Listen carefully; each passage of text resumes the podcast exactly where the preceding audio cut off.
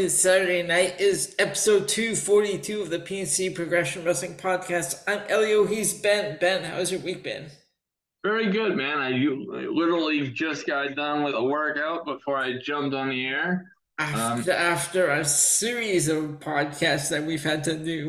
yes, and this is not our only one in the upcoming days, folks, because not only do we have this one, uh, which as we're recording, it is Saturday night. You will you will probably hear this for the first time either Sunday or Monday. Um, but we also have the AEW Revolution pre-show on Tuesday. Now, Ben, you know what? We did this on our wrestling POV. Did you see the Wrestling Observer, um, the Wrestling Observer Newsletter Awards? I I took a brief look at them. If I told you I remembered them in any sort of specifics, no, because I can't take it seriously. You know, I I know you you have had a long um a, a long standing kind of uh, fellow Canadian citizen feud with Dave Meltzer kind of thing. Fellow he, Canadian, he ain't no Canadian. What are you talking about? He's in California. Well, well, no, I, I I know, but but but what I mean what I mean is like you are aware of him like going yeah. way back, going oh, way back. back to 1999.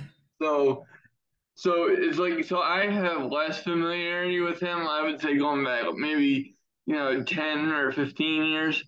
Um, but it's just this guy. I, you know, I, I I spoke about this on a, on a recent show, folks. I'm not sure if it was if it was the most recent one or the show before that, but um, you know, when we used to work for um for a uh, you know, yes, it was on the last show. Yeah, you uh, were saying a wrestling, about a wrestling news site. It was just like every single report was like, according to Dave Meltzer, Wrestling uh, News Observer Newsletter, according to so and so, according to, I'm, I'm, I'm like, and then half of the time we would have to like retract our statements and be like, this report was inaccurate and, and and now, now, he says this, this, and this. I have a question. Uh, I don't know if I if I heard this right or if uh, if this was true, but did he actually admit that he makes stuff up, like these stories?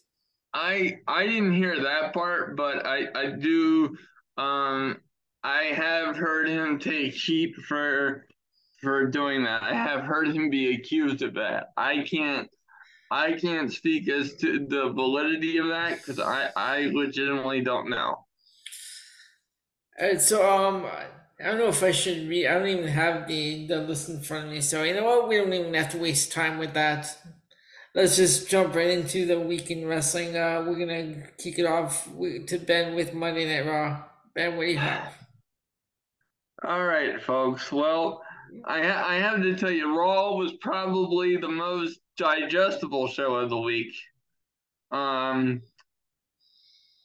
So we we got we got right into the right right into the juicy stuff because right off the bat, Sami Zayn uh, comes out to to another insane Montreal pop, um, similar to, to the one he got the previous uh, evening. Well, actually, um, uh, Monday night they were here in Ottawa, Ontario. But yeah, it was the same uh, pop, same reaction as in Montreal. Um. Oh yeah, and then but I mean the reaction was he. Yep. I, I was nervous that he, he was gonna like not cut his promo like similar to the SmackDown before Elimination Chamber, but he actually did. Um, and he wanted to talk to KO. Um, but um, KO was not interested in uh, talking to him. He he kind of stayed consistent with like, you know, look, I th- I told you that, you know, I was done with you and I meant it. If you need help, you know, call your boy Jay, you know, and have him do it. Um, so I I did like that from a continuity perspective, and they're they're not just automatically jumping into the into what what everybody kind of suspects is going to happen, which is, um, which is of course KO and Sami joining forces to take down the Usos tag team title uh, reign, um, which I do think is coming at WrestleMania, but we'll get into that um, a little bit later on when we talk about SmackDown. Um, so but then, like I would okay, all right. So my my bias against Baron Corbin is going to come out. Okay, because I just I don't like this guy as a as a wrestler. I I I don't. I'll be honest. He's he's good. He's not great. Like, but it's, it's just I, I I don't like. There's nothing particularly entertaining um to with him to to me. Um, and when I, when I'm watching KO and Sami do their thing, I'm very invested in what's going on, especially coming off of Elimination Chamber. You know, KO is talking about how you know he hasn't been seen since the Royal Rumble and how he did it for Sami's wife and all this other stuff, but he did it for himself. And then, so that's all great. And then we go to a commercial, but of course it's split screen. And then, you know, what the fuck is Baron Corbin doing attacking Sami Zayn during a split screen commercial? So you mean, well, they did the picture in picture like AEW? Yes.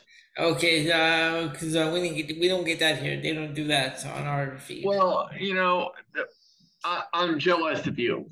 I come I, on up. You, you can uh, hang out with me every Monday night. We'll watch Raw without picture picture. Well, you, you know, and honestly, I, I would love to, to meet you in, in person one, one day, my friend. That, that in in all honesty, all joking aside, I think that, that would be fucking awesome.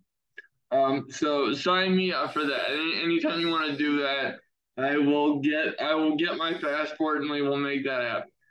Um, but um, but it's just like you know you're so invested in what's going on with the bloodline. It's the hottest story going in WWE for the, the better part of a fucking year, and here comes Baron Corbin. What the fuck? Yeah, this was a weird match. Just the way they the way this they put this one together.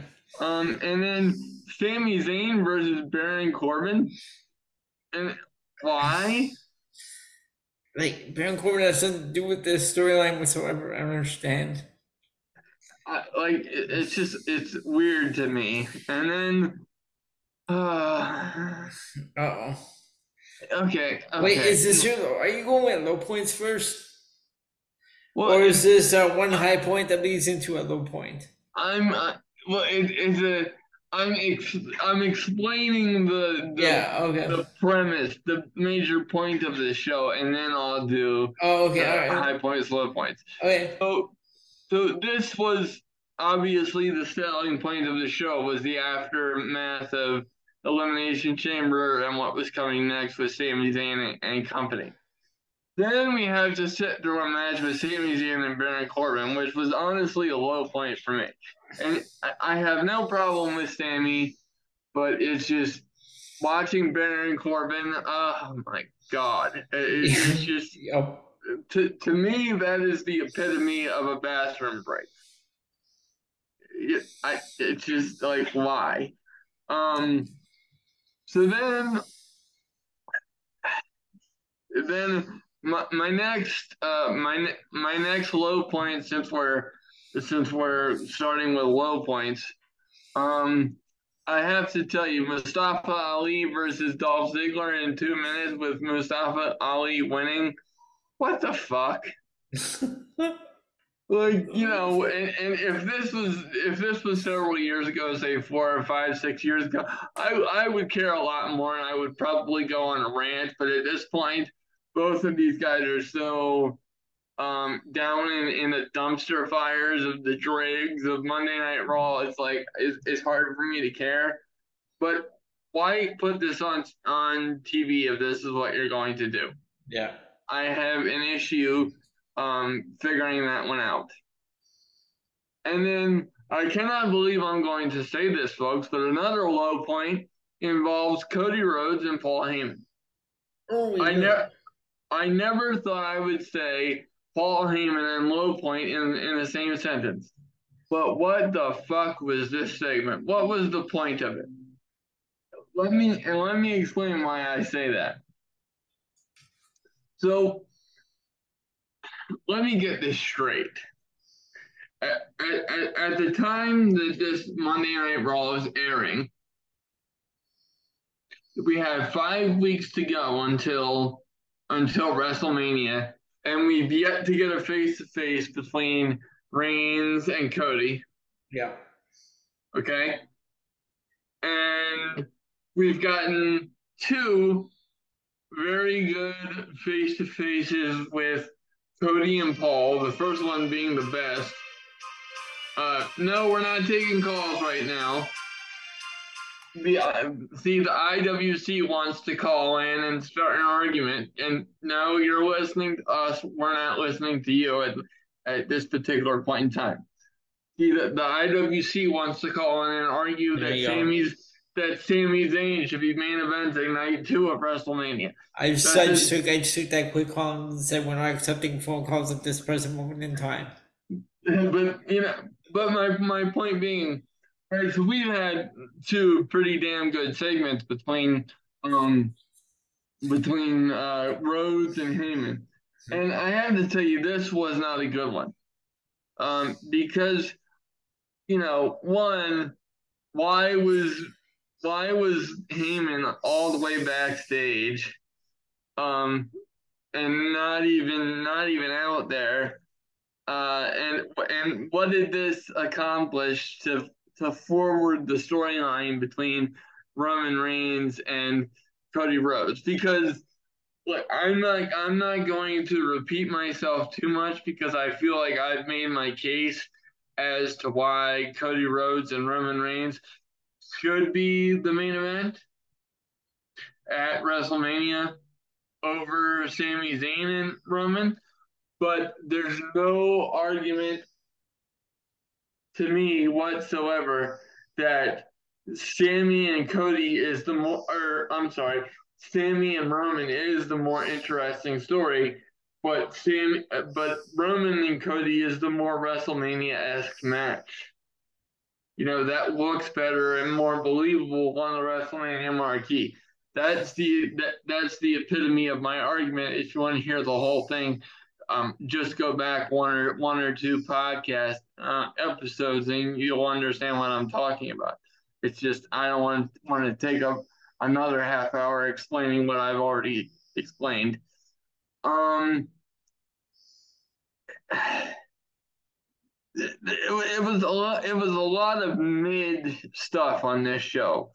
Um, another another low point was um was Chad Gable and Bronson Reed. I, I would have really expected um Bronson Reed to do some better stuff coming out of um coming out of elimination chamber because it did take um four people to eliminate him from the chamber even though I was so pissed that he was eliminated first because it caused my elimination. I'm gonna I'm gonna talk to you about the pay points game off air. Yeah, well, it, it, but folks, it completely screwed my chances of winning that game because I had Bronson Reed winning the United States Championship in in the chamber. Um, and and then uh, the only the only real high point that I had, and I, I know it sounds like I'm being so picky, um, but was um was Edge and uh, Austin Theory for the U.S. title. I um I I did enjoy that, and then of of course the the um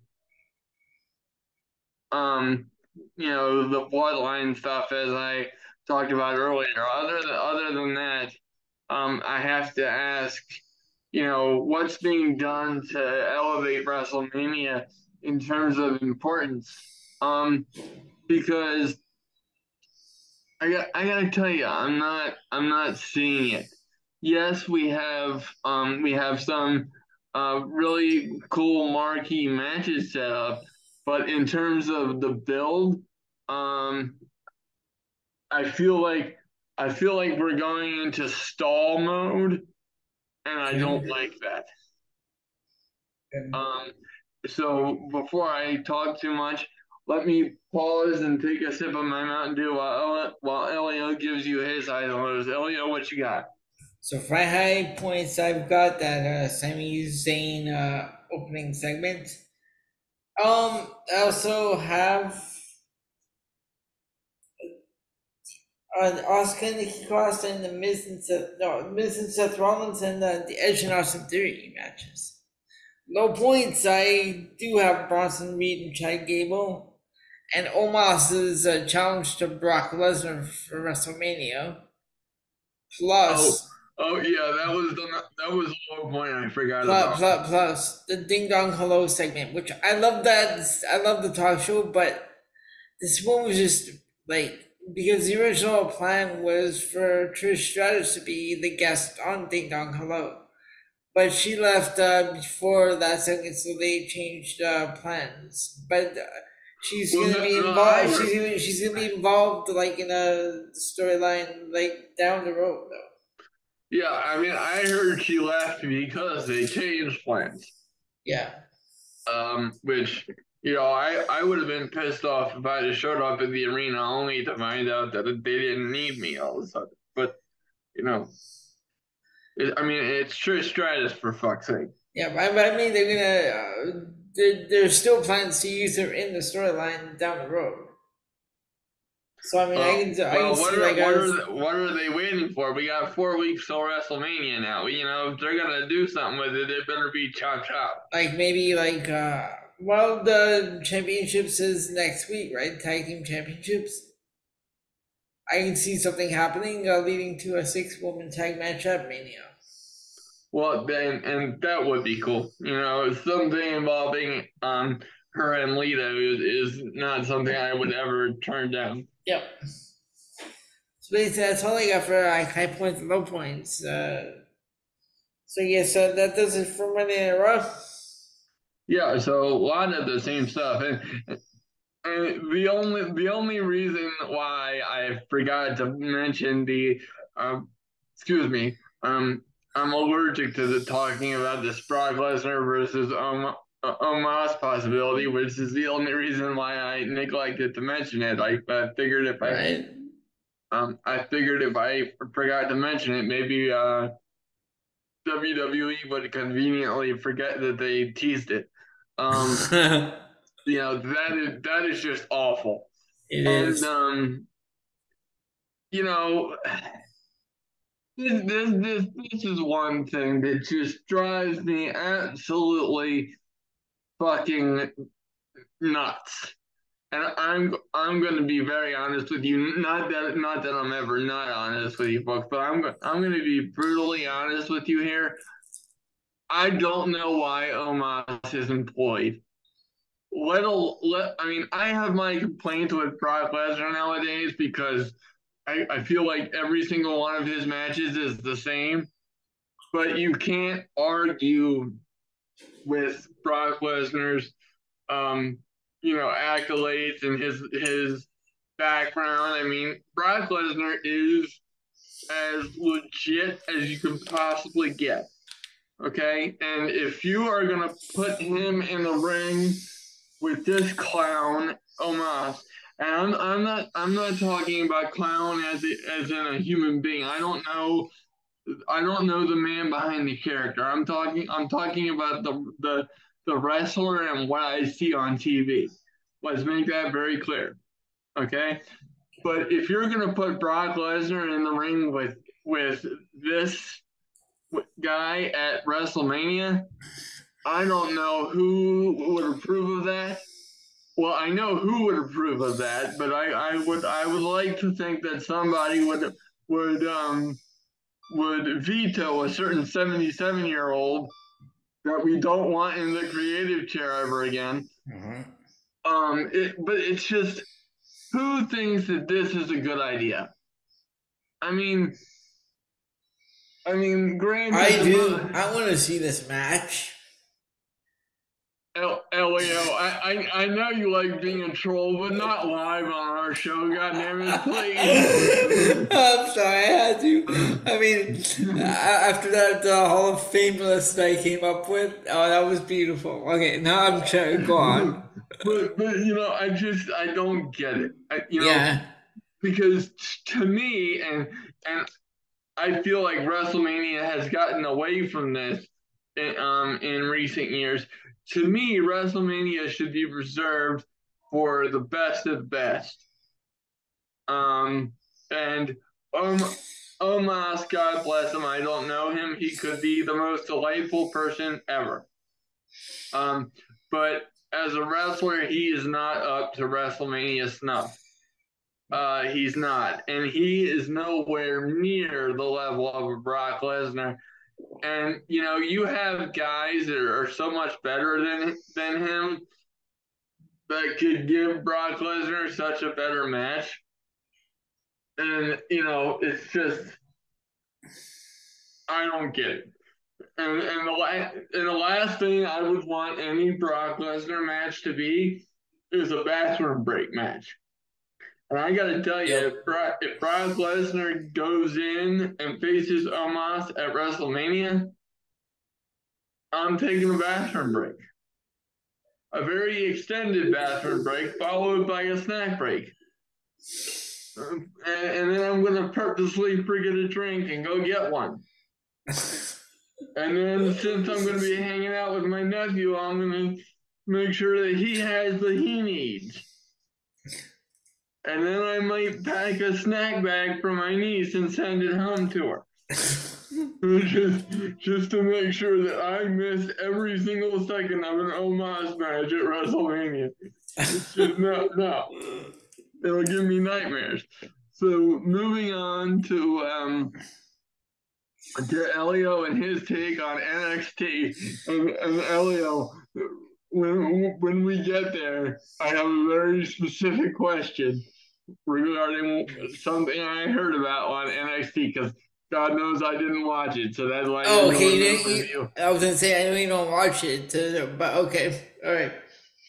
So high points, and um, I'm sorry to have to do this, but I gave it to Trick Williams, Ilja Dragunov, and only because of Ilja Dragunov. Thank you, thank you, thank you. Because if you because if you watch the match, Trick Williams kept looking for the camera, and the whole match he kept looking for the camera. It's like stop. Oh God, I, you know it, it, it's funny. I I remember specifically, um, at, after NXT was over, folks.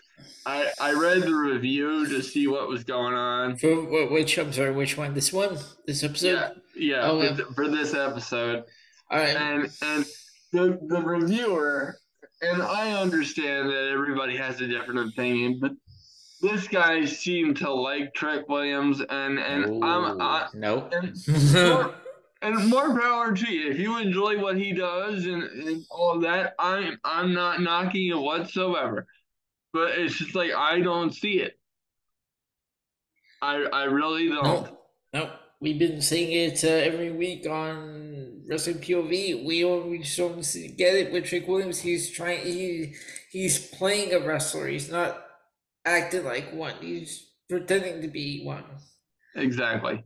It's like starting like he makes it all about him when he should be when it's all about Carmelo Hayes. Well, that that's exactly how I feel as well. Another one I gave, and um, was a Schism and Chase U was not a bad match. Uh, um, Duke Hudson walking out around Chase U, good. I'm I don't have a problem with that because Duke Hudson and and Andre Chase are two completely different personalities. Like Duke Hudson does not fit in with that uh, group. Um, no, no, I don't think so. From from the limited exposure that I've had. I don't think so either. Like he just walked out. He told uh, Andre Chase that he Andre Chase needs to let Thea Hale grow up. Um, what? Thea Hale is entertaining. Okay, I don't know what you're talking about. Dude. Um, well, first, first of all, Um, Thea Hale needs Valium. Okay, I'm just gonna I'm just gonna continue to say that. Shut your ass. Why are you? Thea Hale is entertaining, man. When she jumps why, up and down. Why, why, are you concerned with the mechanisms of my ass? I'll, tell, I'll, tell, I'll tell you that uh, story behind. Uh, I'll tell you that story off there about uh, where that came from. exactly. okay. But um, I, I, I kind of want to hear this now. I'm kind of scared. But okay. So that was my high point. Low points Okay, this is kind of weird because next week, I think next week, no, no, sorry, it's at Roadblock, which I think is next week. Um, they're gonna have Meiko Satomura a challenge in Roxanne Perez for the NXT Women's Championship. But this was weird because this week they showed segments with Meiko Satomura training Roxanne Perez prepar- in preparation for the match. Why? This makes no sense. That's like that's like if uh, you and I were having a match and I was training you in preparation. Like why? Yeah, that doesn't make a lot of sense. so um, another one I had was Indi Hartwell and Jacy Jayne. Was my little point. Here's and Von Wagner. Now NXT is supposed to build stars, right? And like and I uh, so. and NXT like rest and wrestlers in NXT like are are uh, there to like uh, improve their in ring skills, right? Yeah. I don't think Von Wagner is even trying to improve. Like I just don't see anything with this guy. Yeah, well, I don't either. And uh, another one, um, I don't know if you've seen this one, uh, Stevie Turner. No, I have not. Oh, this is terrible. She has this gimmick where she's like a live streamer. Oh no. Where she's like, and um, she did she did this like stupid Q and A uh, session, and then um, the the commentator Vic Joseph was going to ask her another question. She's like, okay, no, that's all I had time at for now. The stream has ended. I'm like, Oh God! So I, I don't like this one. This uh, and, character. And with that terrifying thought in mind, um, we'll be right back, folks. To finish the producer is counting you, us down. Okay, but you had a question about NXT, so we'll get to that uh, in the next segment. Absolutely. So, Elio, um, I, I did have I did have one question about NXT, even though I fully confess I I did not watch it and had no interest in watching it why in the hell, and yes, I am pounding my desk in frustration as I ask you this, why in the hell is Jinder Mahal challenging for the NXT title in the main event of this episode? You know what? I don't have a problem with that. I have a problem with him losing to Bron Breakker. He should not be losing to Bron Breakker. I want anyone to take that title off of him. Anyone. Like, that's why anyone that he's in the ring with defending the title against, I'm going for that person because I want anyone but him as an NXT champion because I'm done with Bron Breakker. He's another one that just like goes in. There's no program with anyone. He moves on from one challenger to another, and that's it. What? And, and uh, okay, I'm I'm about to blow a gasket live on the air, folks. No. So just be prepared. I might curse at my co-host for the first time ever. Oh no. Usually I curse in frustration, but I might curse at my co-host for oh, the no. first time ever. Elliot, sir. I need you to understand, sir. What you just said was positively asinine. You Why? Just, let me explain. Oh, I could strangle my co-host. I, I could I could I could re- I could reach across the border and strangle my co-host. You just insinuated on our show, which which I hold in high esteem. I worked my ass off to build the credibility of our brand, and you just insinuated that Jinder Mahal should be NXT champion. I said I said anyone that challenges Bron Breakker. I want anyone to take the title off of him. But not Jinder Mahal. This let me let me save your ass here.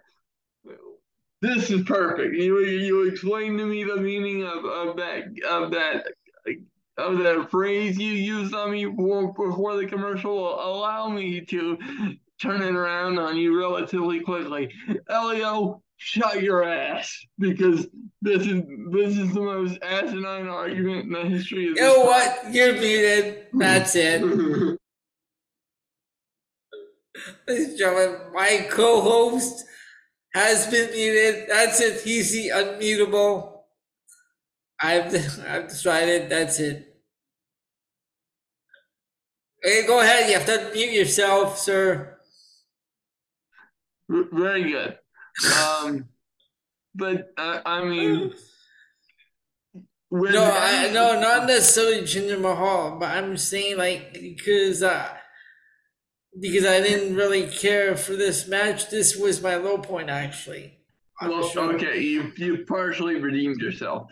Um, but um, but, but no, it's like no, I, like my my point is, I don't care. I don't care who Bron Breakker is in the ring with. I mean, but as long as someone else gets the championship off of him, it doesn't even. I don't even care that it's not Jinder Mahal, just someone else.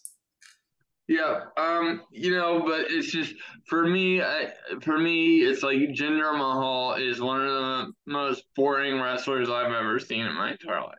Oh yeah. I mean, I mean, uh, like I was surprised when they actually made him WWE champion. Like, why would they make him champion? Well, I I can answer I can answer that question actually. The reason why they made him WWE champion in 2017 for a solid chunk of time is because um, they, they were really pushing um trying to do business in India. Oh, okay, all right, yeah, and sense. and they needed uh oh. They needed an Indian guy to kind of be the face of that push. I would have had Khali. No, I'm choking. uh, no, shut my ass. Exactly. Um, even though that's a disturbing uh, image of, of some uh, anatomy that I don't want to imagine. Um, but you know, it's just Jinder Mahal is not is not that guy, and especially um, with him being used so sparingly, um, him being put in a uh, championship situation uh, with no build whatsoever is just odd. And you know, I know because there is no, there's never any build with Bron Breakker's opponents. He moves one person to another. Like there's, that's why you can never put, have any solid storyline with him because well, he just goes there and beats people every week. It's like, well, that's because that's not necessarily Bron Breakker's fault. Um, you know, I think I think the issue with Bron Breakker, specifically pertaining to uh, NXT, is that he's hit his ceiling, and that he needs to be called up to the main roster. Yeah, there's re- there's really nothing else of consequence. Okay, hold on. If if if you were to put him on the main roster, who would you put him in the program with? Ooh, that's a that's a good question. Because we were actually talking about this uh, last night on the show. Like, uh, who would he be in a program with? Because uh, like you know, the way the, the, way they're booking him on NXT, like I said, he moves from one challenge to another. He never has any one solid well, program. I honestly, I would I would put him in a very competitive competitive feud. I would not have him roll over people necessarily. I would put him in a very competitive feud with someone like Bronson Reed. Oh, okay. All right. That's yeah. That sounds like a good idea. Actually, it sounds like a good question for next week. Yeah. Because uh, we only right now we have one that can transition from Raw to SmackDown uh, for next week. So if we need a second post, that could be another one. Yeah. All right. That would, that would be very interesting. So I'm done with the NXT high point low points. Um, you know, let's move on to AEW Dynamite with Ben. Ben, what do you have? This was a very strange episode, folks. yep. And for the rest of this episode, um, at least until we get to the fun stuff, strange is going to be a recurring word. Especially on Friday night. well, exactly. So just be be prepared because I think I think you'll understand why and where we're going with this. Um, but as Elio said, let's get started with Dynamite and uh, see what you think as we go along. Um, so high point wise, the high point of high points was actually Orange Cassidy versus Wheeler Yuta. I loved this match. I have this in my high point. Yep. This was this was the best match I may have ever seen out of Orange Cassidy on AEW. Uh, I mean, look, I have I have uh, gone on record as saying that I cannot stand Orange Cassidy's gimmick, and that is still the truth. Um, I can't stand it. I can't stand the fact that he carries his title in a backpack. I don't like I, that. I just I don't understand the kicks. I don't understand the you know the low impact, the no impact punches. I don't understand the in the pockets thing. I know that shows off incredible um, athleticism, but it just. I'm gonna, I'm gonna, I'm gonna tell you something. The one thing I like about Roman Reigns, Paul Heyman carries one championship. Roman Reigns wears the other championship because any other champion like Kevin Nash used to drag the title down by his uh, side walking out to the ring. Yeah. Other people have like just like uh, MNM used to wear their tag team championships. Yeah, and, and sling them as if they were like elongations of their dicks. Yeah. So that's so that's that, that's why I like Roman Reigns because he actually wears the title around his waist. Yeah, and, and you know he's actually made the titles prestigious, whereas what titles in uh, in AEW outside of the world title are made to seem prestigious. Mm-hmm. Um, but having said that, Orange Orange Cassidy um, has in the past proven to me that he is a very credible uh, wrestler. So I don't criticize him from that perspective anymore. And this match was awesome. And uh, shout out to Wheeler Yuta as well. So outside of some of the comedy spots, I really enjoyed this. Um, and then uh, so that was the that was the absolute high point. Um, and then I did not like the um the the back and forth between Starks and Jericho. I'm just kind of no. done with that. You know, the, the true Chris Jericho said he made absolutely no sense because to hear him say Ricky Starks will never get a rematch, he in the same sentence he says we're not done. This is done when Chris Jericho says it's done. That makes no sense. Yeah, you know, he contradicted himself yeah. on that one, yes. Um and then Lee Moriarty and Big Bill versus the acclaimed. I have one question for you. Why? can, can, we stop and just call him Morrissey and that's it? Or yeah, I just that's it. I don't I don't understand what's going on here. Now now I will say Christian Cage and his beating the shit out of Jungle Boy was a high point. I did yeah. appreciate that. All right. Um I like the emotion that they're going with with Wardlow versus Joe making it about Wardlow's father and the personal aspect of that. I do, and Wardlow is selling that very well, and Wardlow is growing on me. All right. Um. Uh, Saraya versus Skye Blue was one of the worst women's matches I've ever seen. Um, I'm, Have I'm you, so, did you did you the name that uh, Toni Storm and Saraya are giving their team? No. What is it? The freelancers. What? The freelancers. B- why? I don't know. yeah, but, but but look, look. In in all fairness, Now look. And, and I I I mean this in all sincerity. I'm not I'm not trying to be a bet. I'm not trying to be a smart ass or an asshole. I I was extremely happy for Saraya when she was able to come back from the forced retirement. Yeah. I really I I really was. I I think it I think it is incredibly sad when somebody has to walk away from something they love because of something that is outside of their control and something that is as scary as a broken neck. Mm-hmm. Um,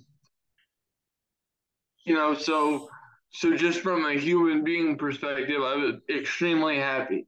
Now, um, the you could you could say what you want about the match that she had with, with Britt Baker, you know, being a little sketchy, but once again, she was out for seven years, and so you can kind of get a pass from that. And then she hasn't wrestled much since, and now she's in the ring with Skye Blue. Um, this match was absolutely terrible. Mm-hmm. I I don't like. I don't know how this match makes the airwaves on on national TV you know, it's just what the hell. Now, now you might say, well, Ben, it was it was three minutes and thirty five seconds. It couldn't have been that bad. It was bad. Well, ladies and gentlemen, my counter argument was why why was it on the show at all? That's three minutes and thirty five seconds that could have gone to somebody else. That's three minutes and 35 seconds that could have been used to build uh, AEW Revolution, which hasn't got, gotten shit in terms of build. I mean, where's the build, folks? The, the, see, look, I, I'm I'm get I'm getting I'm get I'm getting very frustrated with with wrestle with wrestling um in general right now because on one hand, it's a very exciting time. You know, we're able to come on here. We have tons of tons of content to talk about. I'm able to hang out with a um, one of my best friends um, very frequently for very long shows, and that's all good. Um, and uh, I'm I'm excited about WrestleMania season, and we got AEW Revolution and our Ring of Honor sh- show coming up and you know, but but you know, we're we're stalling. That's the that's the key word here, and it's strange to me. And and I'm gonna give you a couple more examples within within Dynamite here, and then we're gonna I'm even gonna talk about Rampage a little bit because I found something weird about Rampage, even though I didn't watch it, but I I watched a, a certain aspect of it, and it's just odd. Um, it's just what are we doing? Like this is the most critical point of the wrestling year, arguably more critical for AEW, and you're probably like, what what the hell is this WrestleMania season now going to be more critical for AEW? Well, I say that because AEW has four pay per views a year um, and and um, and uh, WWE has 12 pay per views a year, folks. More if you count the NXT specials um, that they do. You know, so th- they really have to get their shit together. And I cannot believe that this is where we are with AEW Revolution when they had three months since full gear to build this shit. I have the card in front of me. There's like seven matches. Um, and and we're gonna go over that in in depth on on Tuesday. Um, and I'm I'm looking forward to that pre-show because we're gonna bring the fire and the intensity on that show too. Um, but it's it's just like, what are we doing here? I, I don't like the the segment with MJF and Daniel Bryan was awesome. But like, like that was a high point for me.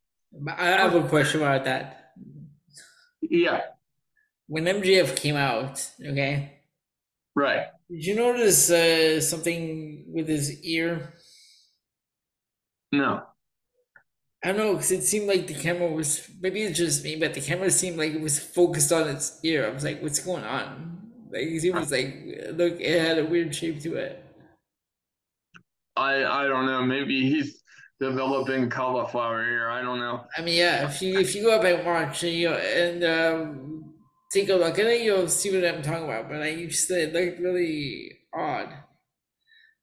And he the, the spray tan on this guy's hands. Did you notice how orange they were? Uh, well, I I noticed that every week. It's just yeah, I mean, no, I'm, that's what I'm saying. You notice the spray tan on this guy. I mean, his his spray tan is very Trump esque. Yeah, right. Um, but, but speaking of low points, ladies and gentlemen, and, and I'm, trust me, MJF and Bryan Danielson could talk on the mic, could wrestle, do whatever and I'm gonna be a happy, happy man. So that's gonna have some very pleasant hangover effects. Mm-hmm. Um, but nothing, and I repeat, nothing could save anyone from the pain and suffering of this AEW Tag Team Battle Royal to determine the next team that would qualify for the Fatal Four Way for for the um you know, for the uh, tag team titles at, at Revolution. I all right, at least I think that's what it is. I th- I thought it was going to be the um. What? What? That wasn't me.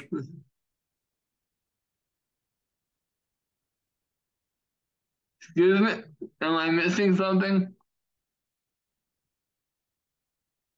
Um, I think Elio was having audio issues. No, some stupid some video started playing. Like what happened with you on that site? Oh, but um, you know, it, but it's just um, you know, I thought I thought the pay per view match was going to be the acclaim versus the Gunns. That was my impression, but I get. I guess they're doing some uh, either another match or they changed the the tag team. I thought it was very weird uh, having Jeff Jarrett uh, win. That... Apparently, they're gonna challenge for the tag team titles at Revel at um, Revolution.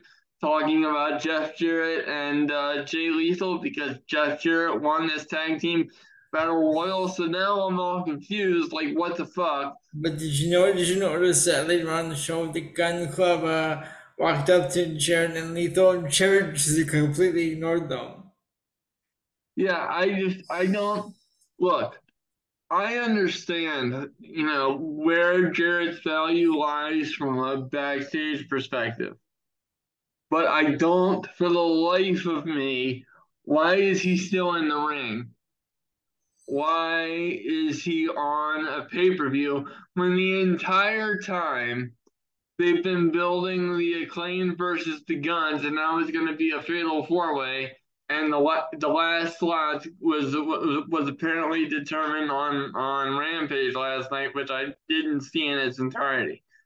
But it's just this particular match absolutely sucked.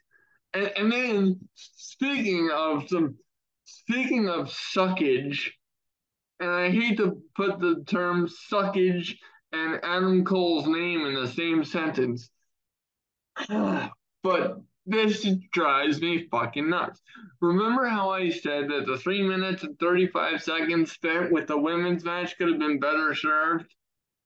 Well, the time that, that Tony Khan gave to Adam Cole to announce this new reality show. Oh my god, do we really need this? For, well, the answer is no. Exactly. And, and, and folks, I'm just, and and I want to get Elio's take on this too. And I'm I'm I'm gonna shut up in just a minute, just a minute because we're almost to the to the main event. So I'm gonna give Elio the floor for a little while because I gotta get a sip and I gotta get another, another drink. So I'm actually gonna take my headphones off in just a minute so I don't hyperventilate. But this, this is the kind of shit that makes my head want to pop off like a bottle cork. I mean, what? I mean, th- this is just why are we doing this? First of all, ladies and gentlemen, this is this is a little Ben Pierce background for you. I hate reality TV with a passion I can't so do I. to describe. It could be wrestling. It could, it could be, you know, it could be tattoos. It now, hold be, on, hold on, hold on. Whatever wait. it is, I hate it. Wait, wait, wait. Come on. Legends House wasn't bad. I never saw Legends House. Oh, I, I, I found it enjoyable.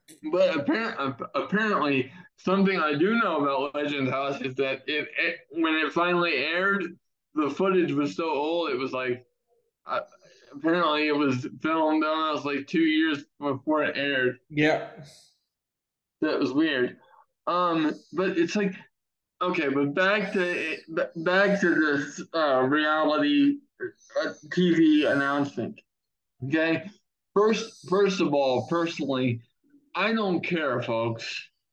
I don't care.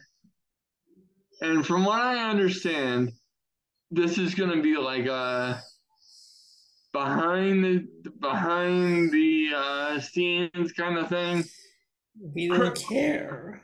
And and and well, there's that, and I'm I'm not gonna say that again because I feel like I'm repeating myself. But correct me if I'm wrong, Elio, and I promise I'm not being a smart ass, even though it sounds like I'm being one. is isn't that the entire point of being the elite? Right. Yeah, that's a isn't that's a behind the scenes uh, reality show. I mean, what what is this gonna accomplish? Because I gotta I gotta tell you, this is another Cody, and Brandi Rhodes, look at us, we just had a baby, we're so adorable kind of thing. You know, which all credit to them. I'm not insulting their kid of all things, but it's just nobody gives a shit. I mean, you know, I, I've seen so many shills on social media say, this is such a unique opportunity for AEW. What the fuck? What? what the fuck is unique about reality TV in 2023? What Nothing. The, we've seen reality TV since what 1999. Something like that. Is, like it, is, it, is it wasn't Survivor, Survivor? Wasn't that like the big one? Or like 95 when the real world debuted or some shit. Oh, I'm sorry. Big Brother. No. 93, I think it was 93 when the Real World debuted, but in 2003, reality TV is not relevant. It's, you know, no. It, like, I don't care. And you have Adam Cole, of all people, who's been out for six months with devastating concussion related issues. Yeah. You, have, you have Adam Cole announce this shit. About, like, what? Yeah. Adam, Adam Cole of all people is going to be featured on this show. You couldn't have Renee um an, announce this, and, and, and, I mean even this is this is way below Renee Paquette's level. I can assure you. No disrespect to Renee. I mean she deserves much better than this. And and, and the other thing, folks. Tony Khan, and, and, look, I don't mean to be an asshole here, but I'm, I'm Let's call a spade a spade. Did he not look high as fuck? Did you just became Tony's new best friend. and I'm, talking about, I'm not talking about Khan either. Well, you know, hello, Tony Diaz, but I, I, I, I want you, Tony. I'm talking directly to you the, the next time that I get do a guest appearance on Wrestling POV, I want to have a conversation about Tony Khan because the fact that this man goes on national television looking the way he looks. Look, I, this is not about shaming anybody or whatever, but you cannot tell me that this man doesn't do drugs. Jesus. That's why he's in the book. You, you, already know what we have it listed as. Tony Khan's eyes. I mean, no, no, no, and that's not that. It's fuck's wrong with Tony Khan's eyes. Everything. Well, I'll tell you what's wrong with it. drugs. Jeez. I mean, if you say it's ca- it's caffeine, bullshit. right. I mean, you know, Tony, Tony and I can have a very interesting conversation about Tony Khan's eyes. But holy shit, he he should not be on TV if he's gonna look like that. Holy no. fuck! You know, and, it, and it's funny.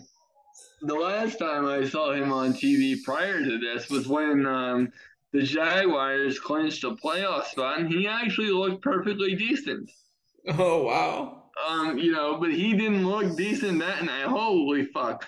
And speaking of something that wasn't decent at all, mm-hmm. and, and pardon me for for you know embracing my asshole wrestling fan nature on this edition of the Dynamite Review, Elio, but I'm just being honest.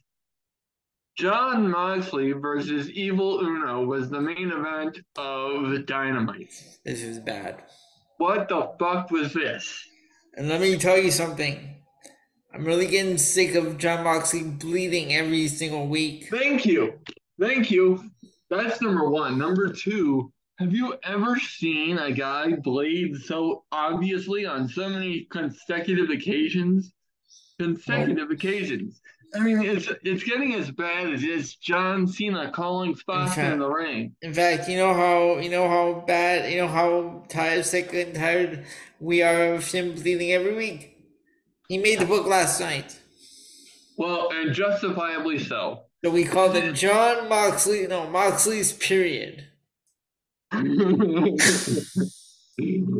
absolutely love that. Holy crap. That should be the title of this show, for fuck's sake. That's doable. Uh, I don't know if we should do that, but I'm I'm very tempted to we do can do whatever we want. It's our show. But it's just people don't um, like it too bad. Holy fuck! that is that is just too funny. We might we might have to do that, folks. I'm I'm sorry. We might have, I mean, we might have to take a page out of Two and a Half Men's book and use the use a line that's actually used in the show and use that as the title because that that's just too funny to me. Holy shit! But you know, aside from the blood, which is bad enough because it's just it's just absolutely disgusting. Yep. Um, why the fuck is Evil Uno main eventing Dynamite? I mean, no yeah. disrespect, no disrespect to the man. I have no problem with Evil Uno, and I know he's aligned with Adam Page, and he and Adam Page clearly has a long-standing problem with with with uh, Jon Moxley, and they have this Texas d- death match at Revolution. I get it, but it's just like this is what you put in the main event of your show. I know, right? And then and then you know, Dave Meltzer hosts these fan awards. and, and I I emphasize fan awards, so I'm not even I'm not even blaming Dave Meltzer for this, but it's like Jon Moxley is voted the, the wrestler of the year for this. And like at one point I did too, but like Jon Moxley's getting on my on my nerves. Right, I agree. Like he he really is. Yep. Like it, it's just like enough's enough. Like it, it almost makes me want to puke when I see him in the ring now. It's just it you know, it's I understand what what pro wrestling is, but Jesus Christ, you have to bleed like a stuck pig every fucking time. And you know what? I can't believe I, am actually agreeing with uh, Bully Ray, but he said the exact same thing. Uh, Moxley bleeding every week is becoming so commonplace. Yeah, well, and, and I read the, I read the same comments from Bully Ray, and and listen and listen to me, folks. I take I take everything on a case by case basis. and in in everything.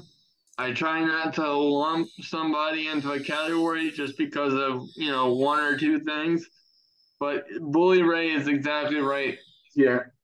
It, Jon Moxley is is becoming very difficult to swallow because of um, because of this excessive blood issue. Yep. Um, and uh, and much like I much like I want to take a break after Jon Moxley bleeding fest, our um our virtual producer is urging us to take a quick break before we move on to our SmackDown review. So we'll be right back, folks. Stay tuned. All right, now we're going to move on to SmackDown. A very weird episode of SmackDown. Like, um, I second that, by the way, folks. Okay, so when I was watching this, okay, last night, I start. I was like sitting down in my chair watching it. Like I was at my desk watching this. Yeah. Then I decided, okay, I'm gonna just like lay down a bit, you know, whatever, and just like watch this show. I literally fell asleep. At what point in the show do you remember? I don't recall, but I like um, I it must have been after the uh, opening match because it did CM Punk versus Braun Strowman, Ricochet, and Moss. So I think it was a little shortly after that because this whole match, this whole show was just weird. And yeah. that, that that's uh, really the only high point I can I can give you because the rest of it, LA Knight, Kofi Kingston. When I was sitting there watching this, I literally said, "This is what they're doing to LA Knight, having him lose to Kofi Kingston." Yeah, I um I completely disagree with that. That was um and, and on top of that, folks, listen listen listen to this. That match between LA Knight and Kofi Kingston, that match went 16 minutes. So on top of the excuse me, I'm I'm allergic to WWE's bullshit with this booking of this match. um, I uh, this match went 16 minutes, folks. Wow! Wow! Uh, on on top of LA Knight losing this match. Not, now, um, understand something. I am. I understand. Kofi Kingston is who he is. His his legacy is already forged you know, he he's he's bulletproof um, to a certain degree, in my opinion. I get it. Um, but let, let's let's break this down. Um, LA Knight was involved in a feud with Bray Wyatt. Mm-hmm. Um, and despite how Bray Wyatt has fallen since his return, um, you know, the the fact of the matter is that when he did return and started feuding with LA Knight, he was the hottest thing in the company, um, n- not associated with Bloodline. Um, and uh, God, how how far the great do fall. Um, but but the point the point being, even I I mentioned this months ago. Um, my buddy Jeff was saying, you know, LA Knight is outshining um is outshining Bray in this in this feud. And and then they had that nightmarish um Mountain Dew pitch black match at the Royal Rumble where you know if you look at it from a different angle, he Bray Wyatt completely missed um, or I'm sorry, not Bray Wyatt, but Uncle Howdy, whoever is under that mask, completely missed um, LA Knight. And, uh, you know, even after you could clearly see LA Knight scooting into position for him to hit, get hit properly with the dive. He missed him by several inches, and it was only covered on TV by an explosion. Um, you know, so this this whole presentation of Bray Wyatt has been absolutely tedious um, at best, and, and quite frankly, um, bad or conf- or absolutely confusing, um, to say the very least. And, and we'll get more into Bray Wyatt as we get later on into the show. But my entire point for bringing this up is LA Knight was arguably the driving force behind that feud and what was keeping it uh, entertaining, uh, for me at least. And now they're doing this to him. Why? And look, I don't have a problem with Kofi Kingston, but to, to me, if you say who needs to win more, Kofi Kingston or LA Knight, based on what they're doing, the answer is LA Knight all night long. Yeah, I see what so, you did there. It, yeah. Thank you. You were paying attention. You weren't asleep at the switch. I appreciate that. Um, but you know, it so some of this um show, including that decision, um, was just very baffling. Um, and I don't, I don't get it, and I think that's why I'm getting the impression that we're starting to stall on the road to WrestleMania. And I really don't want that at all. Nope. Um, I just, I'm having trouble staying invested on anything outside of the bloodline and Sami Zayn. And, and that's that's challenging for me. Another low point. I have Shayna Baszler and Natalya, and the the Firefly Funhouse was really strange this week. Um, well, okay, couple couple of different things. First, let's go back to uh Natalya and Shayna Baszler. Might might I ask you, Elio?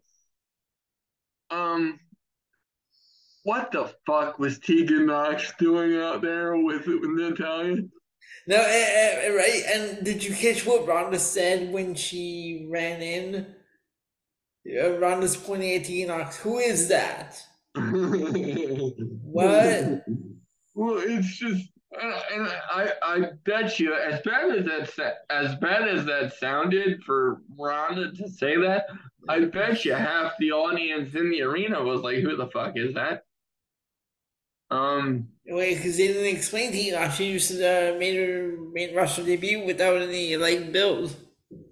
Well, you know, and that's just another issue with uh, with the women's division. But it's just like, what, you know, and I'm I'm asking you that seriously. Um, have Natalya and Tegan Nox had anything to do with each other, and I just missed it? Nope or or or was that a completely random pairing for no, no, no, no that, that, that, was random because they've they've never had any interaction um, at all. So that was that was really freaking weird. Yep. The the only positive that I can think of to come out of that match was the fact that Shayna Baszler won that thing, and hopefully we can we can start rebuilding um, Shayna Baszler, especially if they want um, Shayna and Ronda to win the tag team titles from Dakota and um, Io at WrestleMania. Um, see, I'd rather see Shayna Baszler versus Ronda Rousey. Yeah, but and I would too, but apparently uh, Shayna or I'm sorry, Ronda has requested to go on a tag team title run with Shayna.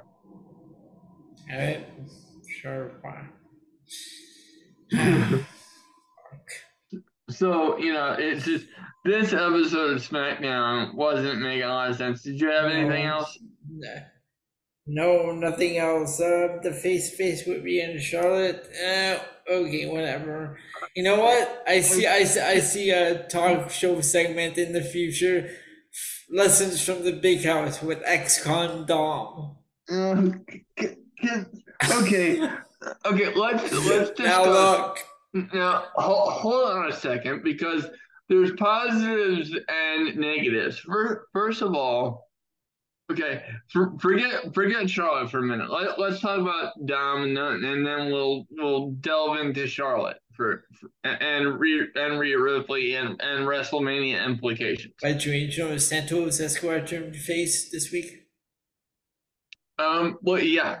Yeah. Well, he he pretty much turned face last last week in that uh in that uh WWE.com exclusive. But um but anyway. Okay. Now I'm I'm getting frustrated again and my blood pressure is gonna boil here.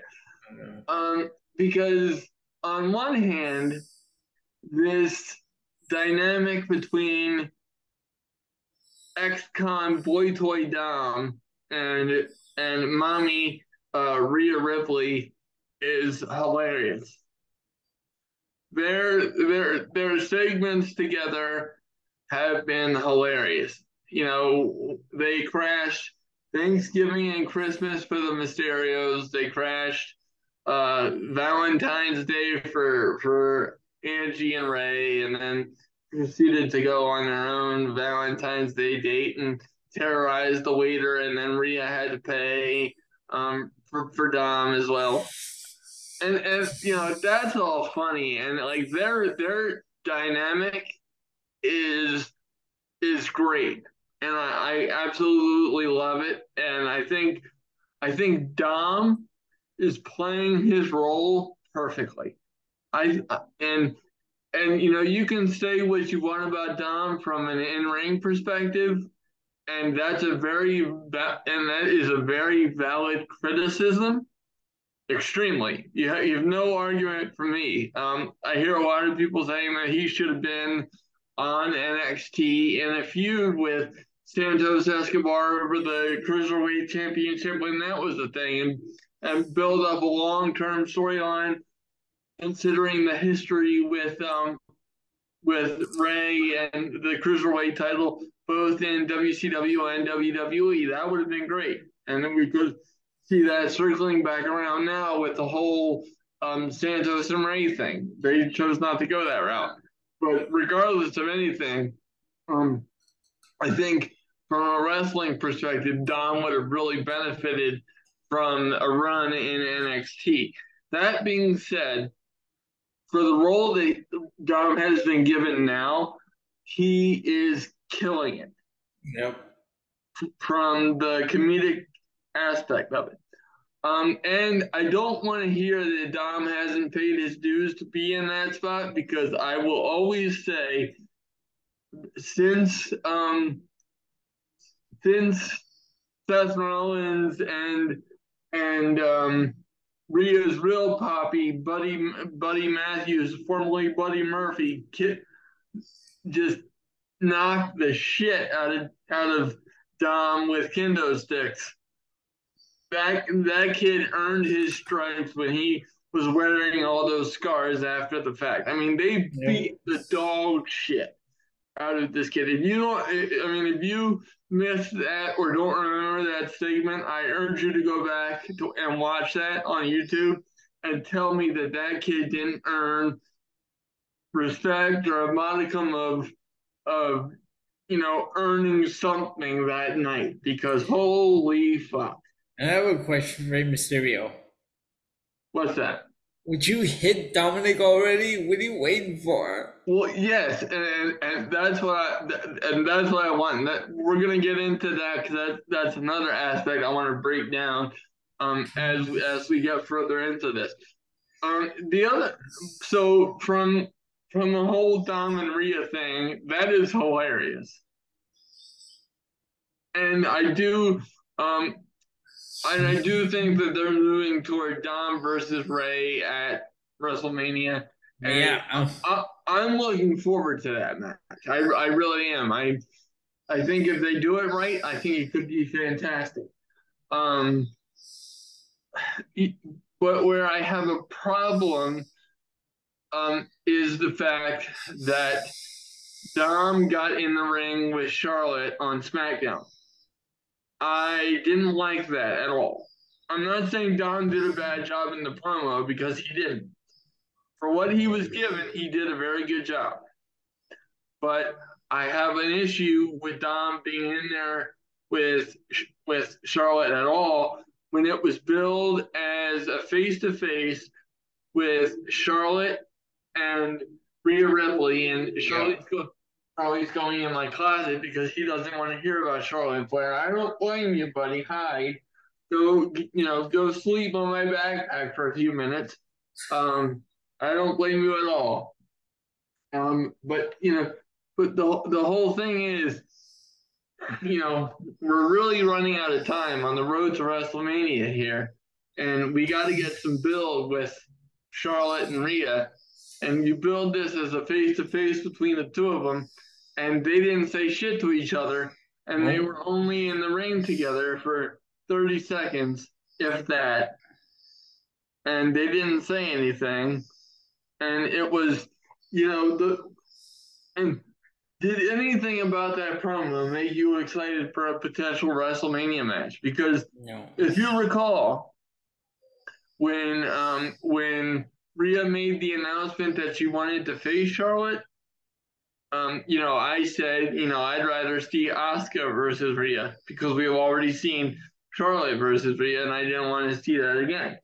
Um, but you know, she she gave all this reasoning as to why she wanted to face Charlotte, and I'm like, oh, you know, well, if we if we have to see it, at least Rhea's in a better position to to maybe win the title. Actually, but, I would rather seen uh, Rhea face Bianca Belair because it makes sense. Well, yeah, well, yeah, um, but it's just like, oh my god, you know, and and, and this promo was more about Andrade's dick. you his, uh, bad images. What the hell? His, his enchilada than the fucking women's championship. You know, I, I don't care about Andrade's dick. or or how thick his accent is, which is another euphemism. Why are you giving yourself bad nightmares and uh and in the process doing the same to me? You know, but no, but but in, in, the process of doing that, I'm making a point. Yeah, no, I get, it, I get it. That's not the like we don't need that. you know, this is WrestleMania season. This is the time to get serious, not make dick jokes. This, this, this is yeah. not D. This is not DX talking about choking the chicken in 2006 in a in a promo against Vince, or coming in at Raw 30 with with four rubber chickens talking about cocks on the wall. right. Yeah. You know, this is this is WrestleMania season, and uh, you know, prestigious title match, and and furthermore, I, I was even reading, folks. I swear to I swear to God, I could just I I could I could just kill Charlotte Flair, and and oh. this is and and this is what really pisses me off about Charlotte Flair. I, where I just much like her dad, I I just want her to shut the fuck up, oh, because once once again she is lobbying for her and Rhea to main event one of the nights of WrestleMania. Mm-hmm. Holy fuck. Well, first of all, if anyone's surprised by that, you're dumb as fuck because she's a Flair. Of course, she's going to lobby for herself. Maybe um, maybe the second last, but not the main event. No, no. There's no there's nothing about about the build or about that actual match that warrants it being the main event. Did they main event WrestleMania 36? Uh, Uh, no, I don't think they no, did. so why why would they do that this year? But but the the the point being, right? Charlotte always has to be the golden child. Like I, I've said this tons of times. You know, Charlotte is very good in the ring. I don't think she always has to be the golden child because she's a Flair. Um, I understand the significance of the name and the significance of what her father brought to the ring. I understand how good Charlotte is, but it, it's just like why why does she believe that she's entitled to everything? And it and every time she speaks, it's like the only response she has to criticism is, well, if you're not aiming to be in the main event, you shouldn't be in this business. Well, no shit but you know, it's not it's not all about you. That's the point, Charlotte. You know, we have we have storylines that are bigger than you. Oh, and by the way, you were gone for seven months, um, and when you came back, you won the title in in like 20 seconds. Um, and if that's not the definition of entitlement, and everything that the fans have said about you for fucking years, despite the fact that I've always admitted how good you are, and Elio can back me up on this, I have never knocked your in ring talent. Right? Mm-hmm. You know, it's just I don't I don't get it. I don't I don't understand this woman. So let me break this down for you folks. The main events of WrestleMania night one and two, here here they are, in my opinion. You put Kevin Owens and Sami Zayn against the Usos night one. Roman Reigns and Cody Rhodes main event night two. Why? Because the Bloodline and Sami Zayn are the biggest storyline you've had in a decade and a half. So is uh, Roman only defending one title? So far. Okay, so what if he defends both? Like, then what? I I don't I don't know. No, because you said the main event for night one, the Usos against Owens and Zayn. But if Roman ends up defending both, wouldn't he be in the main event of both nights? Well, that's that's a problem WWE's got to figure out. Yeah. But if I'm if I'm WWE, I'm putting I'm putting Zayn in at least one main event. And to me, it, would, it doesn't make sense to put him in a triple threat match because that takes eyes off Cody, which is the last thing that they want to do. Yep. No, I don't like triple threat matches when there's a championship. No, I, I don't either. Um, and I, have always said that. Um, you know, but it's just like Charlotte, please. Yep. Like just please. But aside from any of any of that, my biggest problem is the biggest thing that I took from from that promo was was you know the dick jokes, not the not the fact of the importance of the women's championship. And when it's WrestleMania season, it's time to get serious. Yep. You know, so but what else what else do you got? No, that's about it. Uh, this show was not good at all. No, no, it really was. I know how bad this show was. How bad was I believe I gave it a C. Uh, I believe I gave it a C. Tony gave it a C minus. Clay gave it a D plus. I, I'm I, I'm I'm with Clay on that one. I, I really am. This show was just bad. Like uh, no. Mm. No. Uh-uh. So that's yeah. all we that's all we've got for the week in wrestling. Absolutely. Now, we're gonna get on to the fun stuff. Ben, I have a mini Shinsuke Nakamura trivia for you. Shoot. All right. So let me just pull up the questions here. And when I say mini trivia, there's four questions, much like the NWO one that we did last week. So here we go. Okay. Question question number one, and these are actual questions. They're like questions that you'll be like, really? Yeah. Number one. The Kinshasa is also the capital of what country? DR Congo, Japan, Mali, or Switzerland? Um, I'm gonna say Japan. Uh, actually, the answer is DR Congo. Okay. Which legendary Japanese wrestler did Shinsuke just face? Great Muta, Tatsumi Fujinami, Evil, or Tajiri?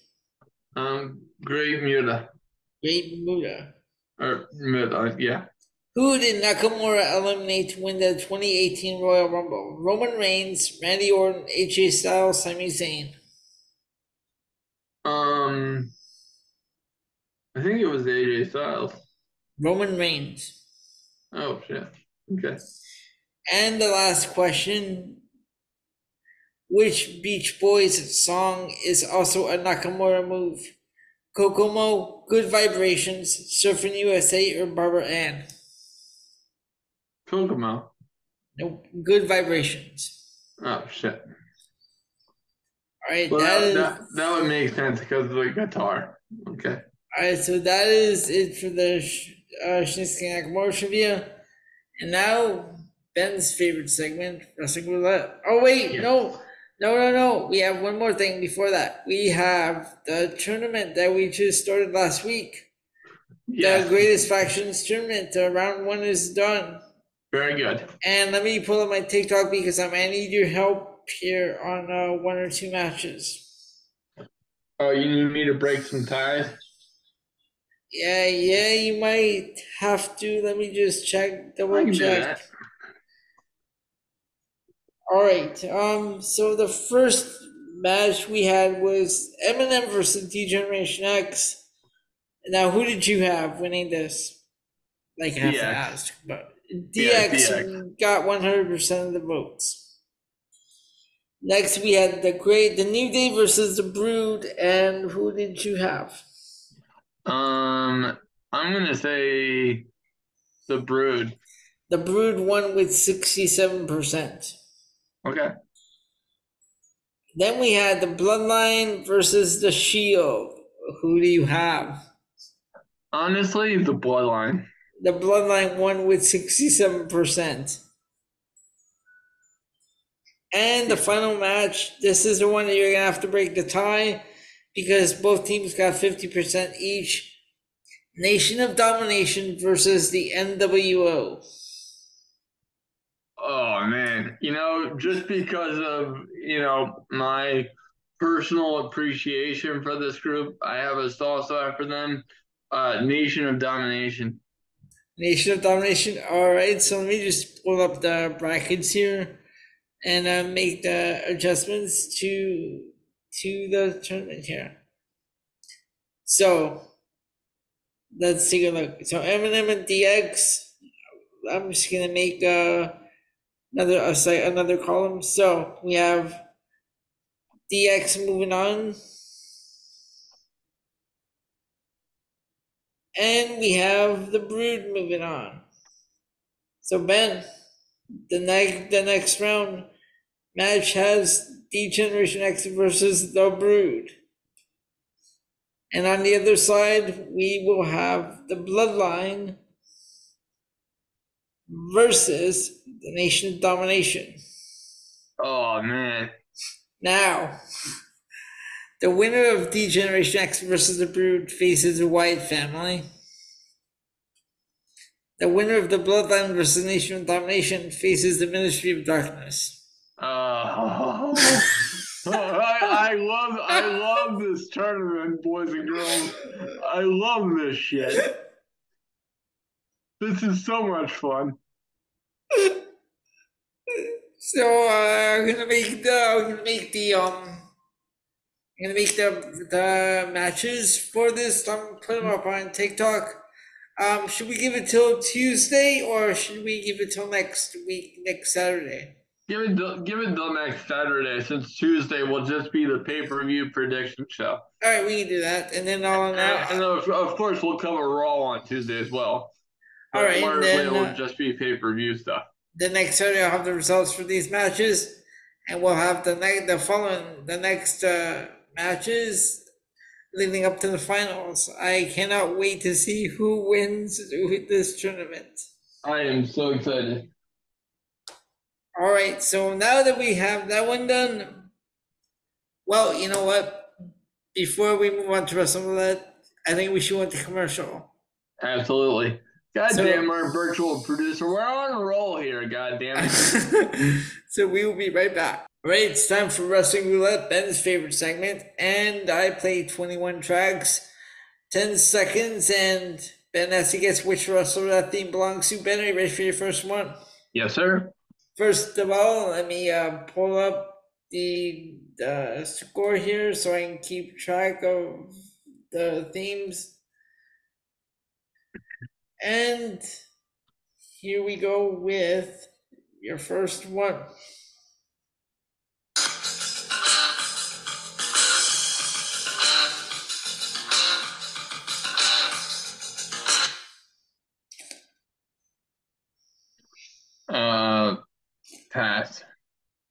That is Alundra Blaze. Yeah, there's no way I would have got that. All right, track number two. Are you ready? Yeah.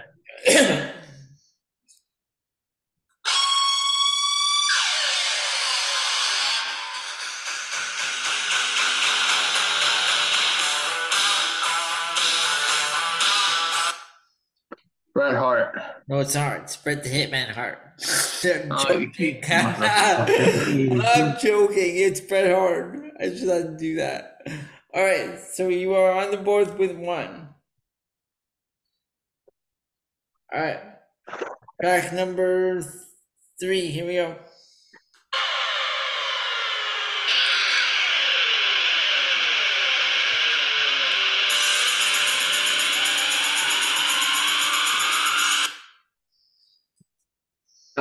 Just a shot in the dark. The Ascension. No, it is not. Jimmy Hart, that is terrible. That is Mike Awesome's WCW theme. Oh my god, that's awful. right? Gee. Holy crap. Uh, okay, here we go. Track four.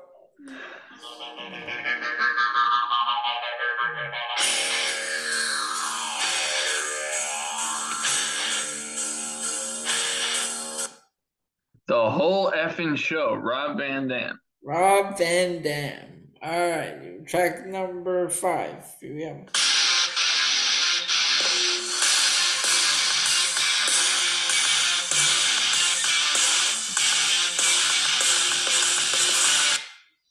Uh, I am completely mystified. Pass. That is Madcap Moss. Can we please call him Riddick Moss already? Well, I'm hoping.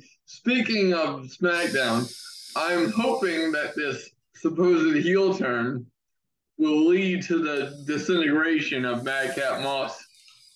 I really hope so because I'm. Well, there's no need to keep going on with that name. Yeah. All right, here we go. Track number six.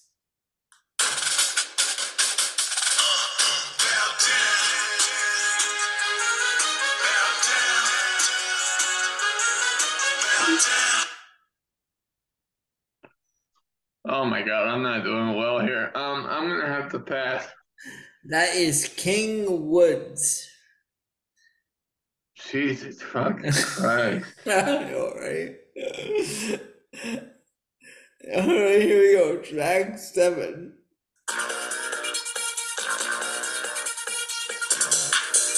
Oh.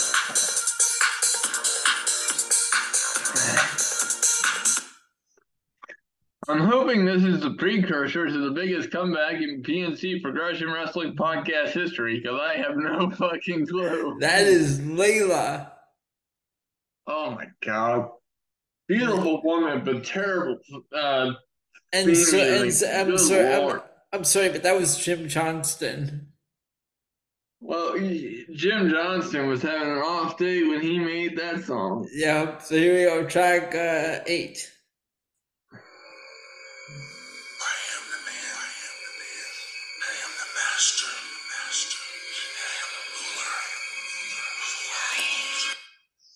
Sid.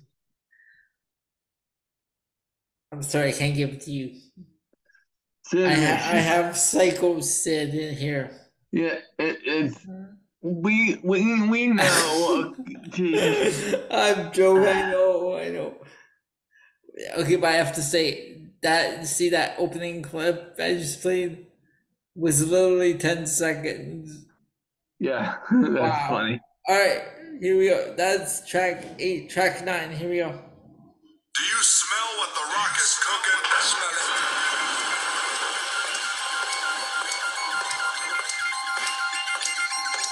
Do you smell the rock?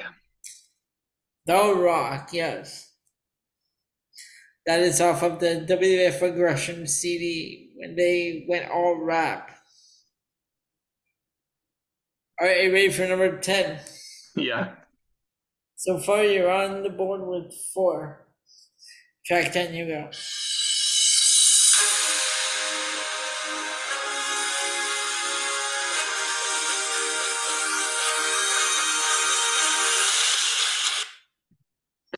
Uh, Baron Corbin. No, it's not. It is King Corbin. Same thing. you know what? Outside of that, take away that intro. This is still a good theme because it's his lone wolf theme. Only they added that intro there for his King yeah. Corbin. Okay. Wait, right. Do I do I get that one? Yeah, I gave that one to you. You have you're on the board with five. Okay. There you go. Track eleven.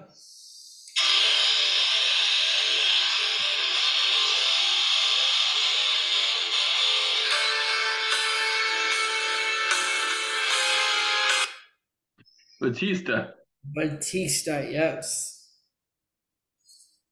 All right, you go track 12.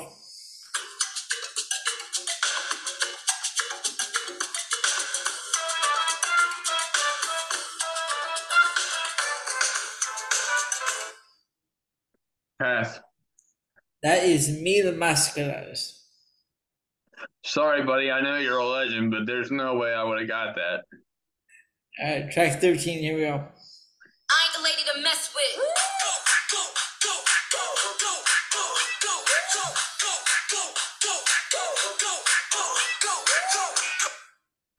Victoria.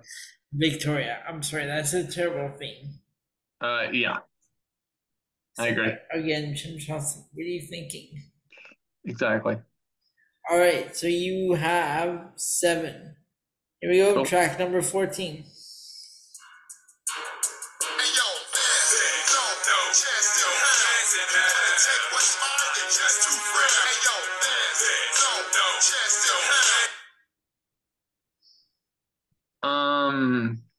Pass. I have no clue. Really? Did you hear the? Did you hear that though? Uh, no, not really. Can you play it again? Let me replay it for you. Can you hear these uh, songs? Y- yeah, but I didn't really hear that one. Can you okay, play that again? Okay, okay.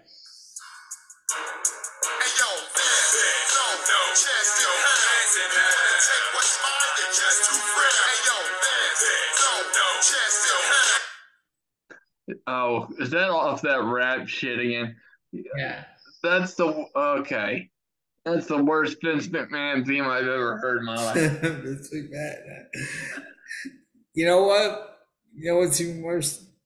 I have this CD. I think I showed you, didn't I? Well, I mean, I don't blame you for having the CD. I mean, that's a cool piece of history. But yeah, oh. I don't know, but I'm saying like a lot of these uh, were pretty bad. Like there were, there were the one or two good ones, but a lot of them weren't that great or that memorable. I thought Reckless Intent was pretty good. Yeah, that yeah, that was pretty good. Okay, so that's uh, track 19. Here we go, track 20. No, sorry, we're track 15, my bad. That was uh, track 14, here, or 15, here we go.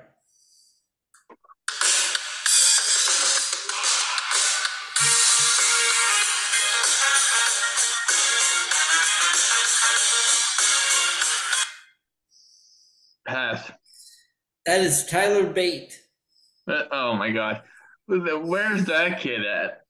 Oh, he's back. He uh, he returned last week. Thank God. Yeah, yeah, no, he's back. Okay, very good. Uh, I believe. Uh, oh wow, when I, I think they've uh, thrown him into a feud with uh, Carmelo Hayes. Well, that's good. Yeah, that's good. That's good for him. All right, so here you go. Uh, track 16. Cool.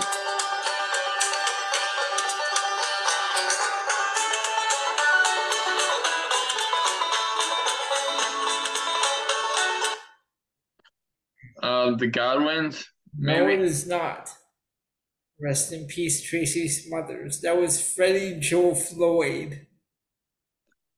Yeah, no way I would have got that. Holy fuck. Do you remember that character?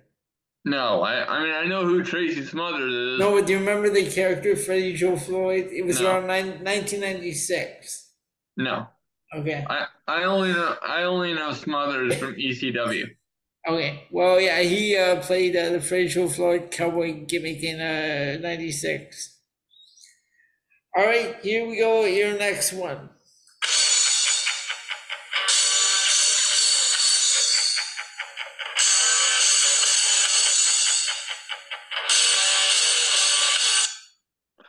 Ultimate Warrior.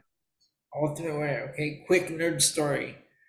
When I when I was still in school, like back in like the nineties, I decided yeah. to take a. I decided to jump on my bike and ride up to see my, my mom at work. So yeah. what I do, I grabbed the fluorescent shoelaces, tied them around my arms, and pretended I was the ultimate warrior. And I rode to the up to the store with uh, with the tassels on my arms. Oh dear. the shoelaces and uh, the warrior's tassels. Oh, that's that's classic. but I was like, "What are you wearing?" I was like, "What?" It's like, uh, Lord. I'm like, "Don't worry about what I'm wearing." and then this when the one guy that worked in the produce section that, that I was good friends with, he was into wrestling, so he knew right away like what I was doing. That's hilarious. Oh, here we go. Track uh, 18.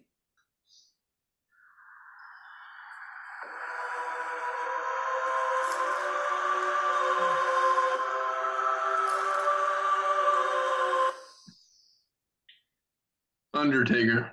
Undertaker, yes. That's actually is a speech from um, Royal Rumble 94 after being buried by Yokozuna. That's awesome. All right, track 19. The, um, the, I'll tell you what, the um the video leading up to that match was much better than the actual match. Yeah, the match but I, I love how 94 and 95 both had story year long story arcs. Yeah, that was pretty cool. All right, here we go, track 19.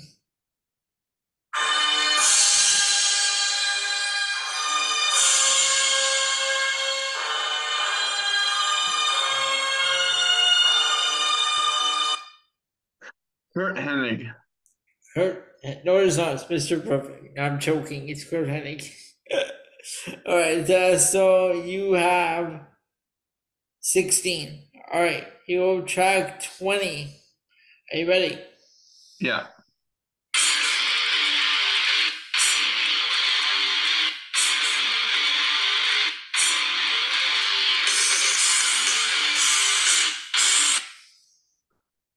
I'm gonna kick myself, but I uh, I can't place it. That is the Radicalz. Oh Jesus! I'm I am so sorry, Eddie. Oh my God. Okay, Ben, this is your last one. Are you ready? Yes, sir. Track twenty-one.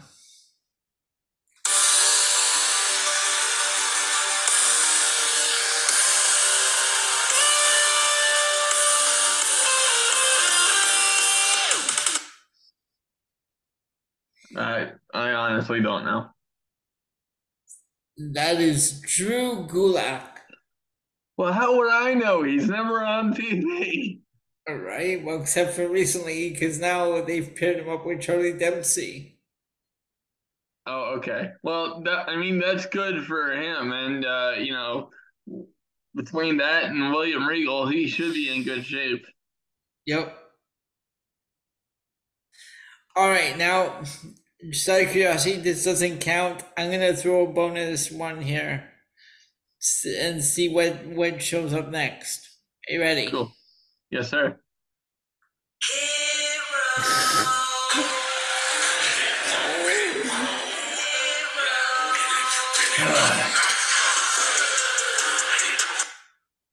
that as a faction that needs to be in a ditch somewhere. They, I mean, with, with I'm not talking about the people, believe me, I, but it's just without swerve, they are just rudderless. Yep. I feel terrible for them because they man they were cooking when they had swerve. It's, oh my god, this version is uh, physically painful. All right, so that was uh, wrestling roulette. Uh, ben, you got we had 21 tracks. You got a score of 16. So I I did rebound pretty good because I started off rocky. Now, before uh, we head out, I do have the question and the fantasy match for next week. What's that? So the question that we have for next week is let me just pull this up. The question comes from Josh Sanders.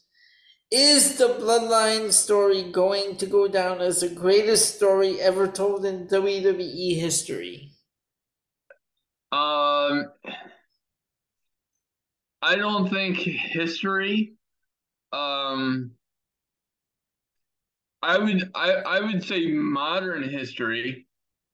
I would I would I would say in the last um I would say easily within the last 20 years I would say I would say the greatest story overall would be uh, McMahon versus Austin. Oh, okay, yeah, that that, that one um, that one's classic. Just because I did, I honestly think that's what put an icon on the map. Well, there's um, a there, there, there's a lot. There's Austin McMahon, uh, rocking Stone Cold, rocking Triple H. There's, I mean, there's Undertaker, Kane. I mean, that was straight up biblical. Uh, you know, there's, you know, there's Bret Hart, uh, you know, versus the the entire USA. I mean, yep. you know, so it's hard to say of all time with anything. Um, but honestly, I would th- I would easily give it up the last twenty years. Like this is honestly, Josh, if you, if you're listening to us, I, I don't know if you listen to the PNC Progression Wrestling podcast. I know I know you listen to POV, but if if you by by some chance hear this, um, honestly, Josh, that's a very good question, and um, like the way that the Bloodline storyline is being told, I absolutely love it because even even now with it being unfolded so far as it has, I don't know how it's gonna end. And like this is this shit is cinematic. And you know, I've said this so many times on the podcast. You know, Elio and I, uh, individ- both individually and collectively, have been watching wrestling for so long, where we can we can typically um, figure out where his storyline is going to go. It's very hard to throw us off the trail of um, where, especially a major storyline, is going to go. Um, but I can honestly tell you, I don't know what the end game is for this. There are so many different twists and turns that they could still potentially go with.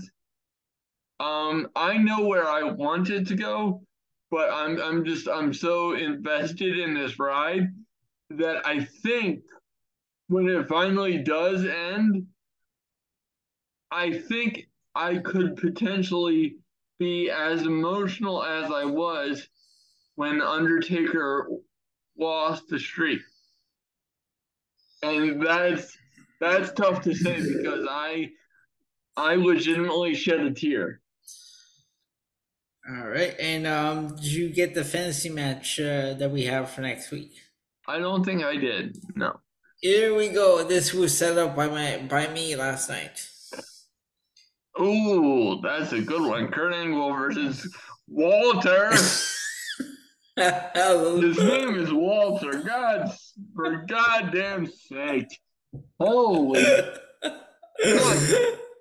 it's not Gunther. Jesus God. So before we go, um, you can find the PC Progression Wrestling Podcast on iTunes, Spotify, iHeartRadio, TuneIn Radio, and Amazon Music, Google Podcasts, and Stitcher Radio.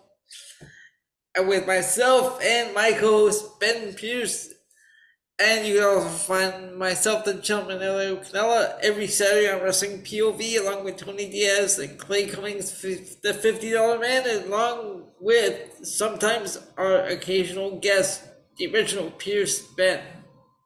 Yes, and Adam, I know you're older than me. I know, you know, I know you had to shave your head because you had so many gray hairs because of the stress being caused right now by Chelsea Green. You know, she's the latest thorn in your side and Charlotte Flair before her, but you know, brother, you got nothing on me, Brandon. I'm sorry. All right. T- Tony can back me up on this because Tony still wants me to whoop your ass. All right, so that is it for us on for another week of the PC Wrestling Podcast. I'm Elio. He's Ben. Ben, say goodnight to the fans. Good night to the fans, and uh, thanks for hanging out. And we'll be right back on Tuesday um, for our AEW Revolution uh, prediction show. And my God, I hope that revs up because you know this they're going into this pay per view ice cold. I mean, they're colder than the than when the Titanic hit the iceberg, folks. Uh, this is this is physically painful. Um, so try to hang on until Tuesday, and we'll get you a red hot prediction show. Until then, we'll see you next time.